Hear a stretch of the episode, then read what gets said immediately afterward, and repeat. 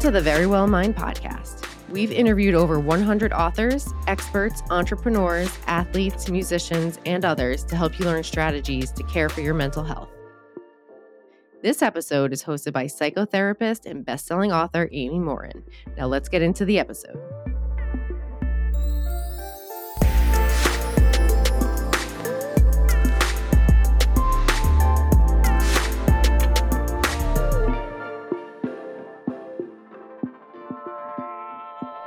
You're listening to a special bonus edition of the Verywell Mind podcast. We usually share a guest episode on Mondays and my quick Friday fix episodes on Fridays. But today, we're releasing this special episode to talk about online therapy. We wanted to create a bonus episode where we could take a deep dive into the topic, much more than we could do on a typical Friday fix episode. So, on today's show, I'm going to talk about who online therapy is for and who it isn't for, the advantages of seeing an online therapist, misconceptions about online treatment, and what you should do before you sign up for therapy. Before we dive in, I'll take a minute and explain what online therapy is and how it's changed over the years. A few years ago, online therapy sites started cropping up, and they offered access to do talk therapy via video or chat. Those services expanded as more competition grew. New service providers meant new services were being offered, like phone therapy and now there's psychiatry and support groups that you can access online too. Of course, during the pandemic, we saw a huge shift in online therapy. There used to be laws that said therapists couldn't see somebody outside the state where they were licensed, but those laws were relaxed, and a lot of people who had been seeing a therapist in person just shifted to seeing their therapist online. And then online therapy directories started popping up, which made things a little bit confusing. A directory just lists people who offer online therapy, but the directory likely gets paid for the listing, and they aren't actually the company in charge of all the therapists. That's a little bit different than the service providers like Talkspace or BetterHelp, who have a website where people get the treatment, and there's some oversight from them in terms of matching you with the therapist and even switching you to a new therapist if you aren't happy with the first one. They accept the payment from you and they vetted the therapist that they work with. So while it's great that online therapy is rapidly expanding, it can actually make the whole process feel even more overwhelming because there are so many choices. So today, I'll help make the process easier. Let's start by talking about the advantages of seeing a therapist online as opposed to in person. First of all, you'll likely have a lot more scheduling flexibility. You can usually talk to an online therapist in the evenings or on the weekends. You won't have to worry about adjusting to the therapist's schedule. Sometimes you can just leave them messages any time of day or night. You also won't have the indirect costs that are associated with therapy, like paying for gas money or parking or childcare services. So it can be cheaper. There's also a bigger variety of therapists to choose from. This can be really important for somebody who lives in a rural area where the local therapist might not specialize in something. And some mental health issues are best treated by a specialist, like somebody who specializes in eating disorders, for example, can be critical for the treatment. Online therapy also saves time because you don't have to commute. And it can be more cost effective. We'll talk a little bit more about that in a minute. So, those are some of the benefits of seeing an online therapist. But online therapy is not for everyone. Here are four times when online therapy probably isn't a good idea. Number one, if you don't have access to high speed internet or phone lines. We've all seen those commercials on TV where the conversation gets interrupted. You don't want to have a therapy conversation that goes like that. If you don't have high speed internet, video chatting probably isn't going to work out well. Or if you don't have access to a landline phone where you can hold a conversation without the call getting dropped, probably also not a good idea. And number two, if you have a serious mental illness like psychosis or another issue that perhaps isn't safe to be treated online, online therapy is not for you. Granted, I don't think face to face therapy is right for everybody either. You need to be able to carry on a conversation where you gain insight, take homework assignments home and practice them. So I don't think therapy is for everybody in general, but online therapy is usually not indicated for people who have a severe mental illness. And number three is if you have active suicidal ideation. Most online therapists will have a safety concern if they can't get a hold of an emergency responder because they don't know what county you live in or what your address is. So if you or a loved one has active suicidal thoughts, you're better served by contacting a crisis hotline or seeing somebody in person. And number four, it's not appropriate for people who don't have a private space or a private device. I've heard from people who say that they are in a relationship that's really not healthy. Maybe there's domestic violence. They can't talk to a therapist uh, on the phone or via video chat because it's not safe to do so from home. If you aren't sure if online therapy is right for you or for a loved one, you can always ask your primary care physician. And some online therapy sites have a quick form to fill out before you begin that can help screen out people that they don't think is a good fit for their site. Okay, so that's who online therapy isn't for. Now let's talk about some of the biggest misconceptions about online therapy. I get a lot of questions and I hear from a lot of people who aren't sure what to expect or how it actually works. Here are the seven biggest misconceptions about online therapy.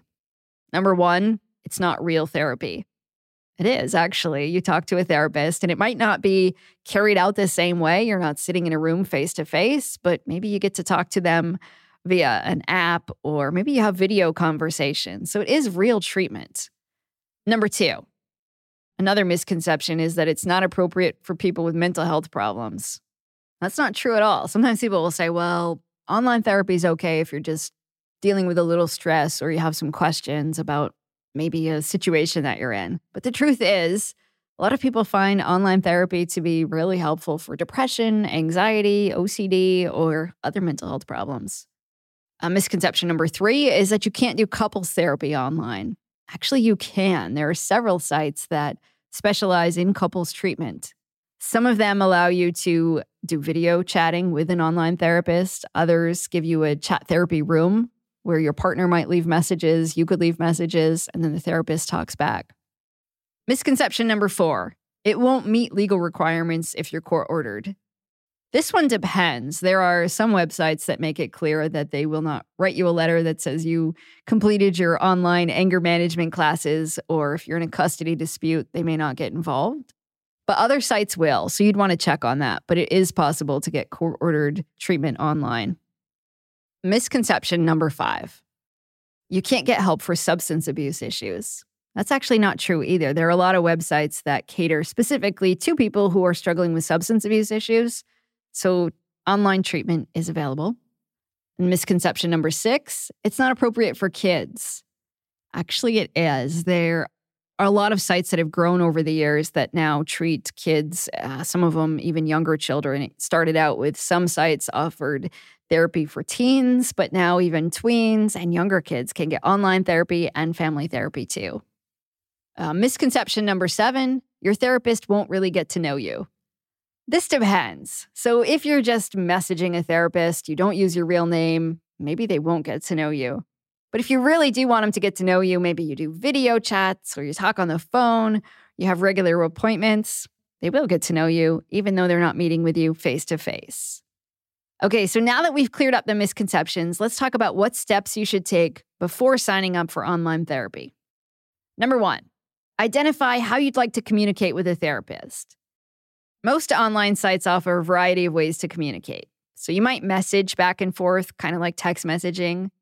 You can set up regular video appointments. Some sites offer live chat, and some sites offer phone calls too. So if you aren't comfortable on video, an hour long phone call might be a better option for therapy. And number two, check with your insurance company if you plan to use your health insurance. So there are some sites these days that accept health insurance. Many of them don't, but some do. And not all health insurance companies cover online insurance. So if you plan to pay for your treatment, hopefully using your health insurance, you'll want to talk to your company first and find out what sort of services and treatment that they do cover. And number three, think about what type of therapist you think you'll work best with. Sometimes people have an image in their head that they think they would work well with somebody who is of a certain age or maybe somebody who specializes in a certain condition. Having that in mind can help you figure out who you want to work with. And number four, before you sign up, make sure to read the privacy policies. Some online therapy companies monitor your data, some of them sell your data. Make sure that you just read the fine print to know what they are and what they aren't allowed to do with the information that you share. So now that I've shared the info that you need to know about online therapy in general, let's get specific about the various online therapy services. Uh, At Verywell Mind, we decided to take a deep dive into all the big online therapy service providers. And then we gave out awards based on who we think is the best in the business. We chose the winners by surveying 5,775 people who had signed up for online therapy. And we talked to 4,862 directory users. We interviewed over 300 therapists, and we analyzed 55 online therapy services and 25 directories to find out what services different providers give and to perform testing on each one of them to get a sample for ourselves. Using that research, we created a rating system to score all the different service providers across some key areas. And then we could determine the winners in each of the 16 categories. We rated everything from the quality and the expertise of the therapists to the user experience and the functionality when you sign up.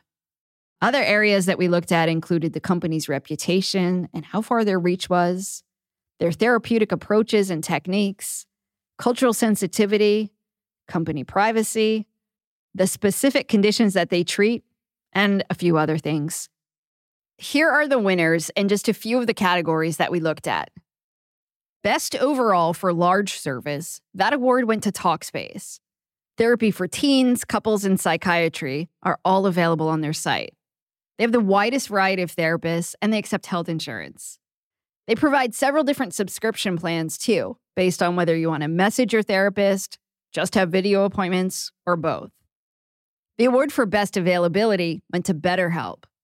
You can get matched to a therapist fast. They're available in all 50 states, and you can communicate with a therapist around the clock. They also offer financial aid to people who are having trouble paying for treatment.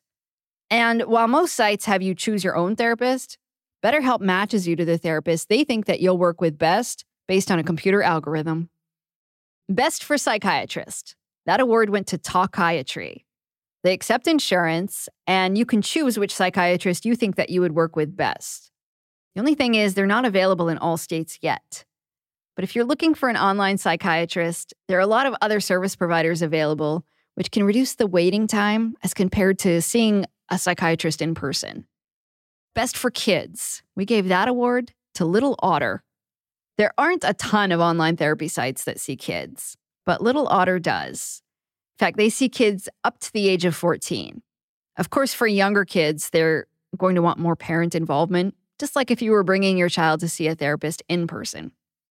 Best for insurance, which went to Teladoc. If you have health insurance that you want to use, you might try Teladoc. They offer live video services. One downside is you have to go through the sign up process before you'll know if your insurance is accepted. The award for best group therapy went to Circles. This site gives you a questionnaire to complete and then matches you with a group that can best meet your needs. Whether you're struggling with grief, anxiety, or a relationship issue, this site will help find a support group that's a good fit for you. So, those are just some of the online therapy awards that we gave out. There are tons more. To read more about our online therapy awards, you can go to verywellmind.com slash online therapy awards and check out all of our winners with explanations about what we liked, as well as some potential drawbacks. Now, we also asked you to submit some questions on social media and on our website. And so I want to make sure that I take a few minutes to answer those before we go. One question came in was from April in Michigan, and she said, How can I be sure that my privacy and confidentiality will be protected in online therapy? This is a great question, and it just goes back to doing your homework. When you check out an online therapy site, just make sure that you read the fine print and find out what kind of data they're going to collect from you. On the surface, a lot of them allow a fair amount of privacy, like you can use a nickname and you might not even have to reveal your actual name to the therapist but they take your payment information, so they will connect it to your real name on the back end at least. Another question was from Maria in New York. She said, I've had therapy on and off over the years. The more I tell myself I'm good enough and I'm worthy and I'm pretty, I don't feel it. How can I get back some of the confidence I used to feel about myself after a toxic relationship? Well, Maria, this is a great question for an online therapist. It sounds like you've had therapy. Perhaps you want to get some more so you can finally feel good. So maybe you look through some of those online therapy sites and find a therapist that you think is best matched for you so that you can get your confidence back. And Adam in Colorado wanted to know if online therapy can help with anxiety. Yes, it absolutely can. Whether you have a generalized anxiety disorder or panic disorder, or maybe a specific phobia, all the different kinds of anxiety can easily be treated online. And know that anxiety is one of the most treatable conditions, yet most commonly undertreated, meaning that treatment usually helps, but it's hard for people who have anxiety to get themselves to the therapy office. Sometimes it takes people an average of 10 years to finally talk about it. So, for people who have anxiety, online therapy is often a good way to get them in the door and get started on treatment much sooner than they would have if they had to go to a therapy appointment in person. And last question came in on Instagram, so I don't know where the person is from, but they said, How many sessions should I try before I decide if it's helping or not? So that's a really good question. And it's a good question to ask an online therapist based on your goal. So if you sign up for therapy and you decide your goal is to manage your stress better or your goal is to feel less depressed, ask your therapist up front. How long should I stick with this before I start seeing results? What kind of progress can I expect? And depending on what sort of online therapy you're getting, it will probably depend. If you're texting a therapist versus attending online therapy video chat sessions, the answer might be different, but that's a great question to ask the therapist that you're working with upfront. So there you have it, the ultimate guide to online therapy. I hope that you'll check out verywellmind.com slash online therapy awards for more information. You can read reviews of all the major online therapy sites and learn more about online therapy in general.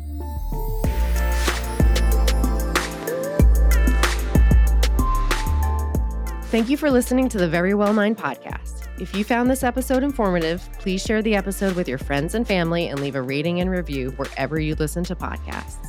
To learn more about the Verywell Mind podcast, you can head to verywellmind.com slash podcast.